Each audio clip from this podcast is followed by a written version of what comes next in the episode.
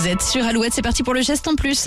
Alouette, le geste en plus. Et retour sur l'événement mondial il y a quelques jours, le Super Bowl aux États-Unis et sur cette mi-temps incroyable avec Rihanna qui est montée sur scène. Oui, un show dingue. Le monde entier a vu sa prestation, je pense. Oui. La chanteuse, tout de rouge vêtue, avec à son doigt une bague, un rubis à un million de dollars. Watch out. Et là, polémique, la pierre est d'origine birmane. La Birmanie, premier producteur mondial, mais ça finance en fait un régime politique sur place qui est loin d'être une belle démocratie exemplaire.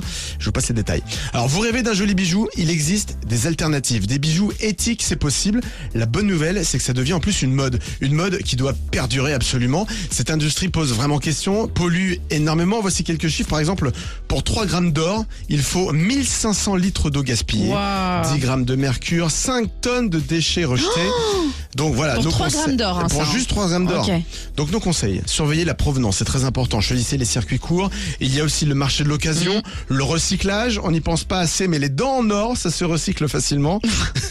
Il y a aussi le diamant synthétique, ça existe, créé en laboratoire pour éviter d'en extraire. Et c'est, euh, vous pouvez comme ça vous en procurer, ça coûtera sûrement moins cher aussi. Et, et quand même Cocorico, puisque Rihanna, elle portait des gants rouges lors Ouais. du Super Bowl, eh bien c'est un joli coup de pub pour la maison Agnel dans le Limousin à Saint-Junien. Euh, les gants euh, proviennent de cette maison et d'ailleurs on vous en a fait un article qui est dispo sur alouette.fr. Eh ben, allez lire cet article euh, dès maintenant.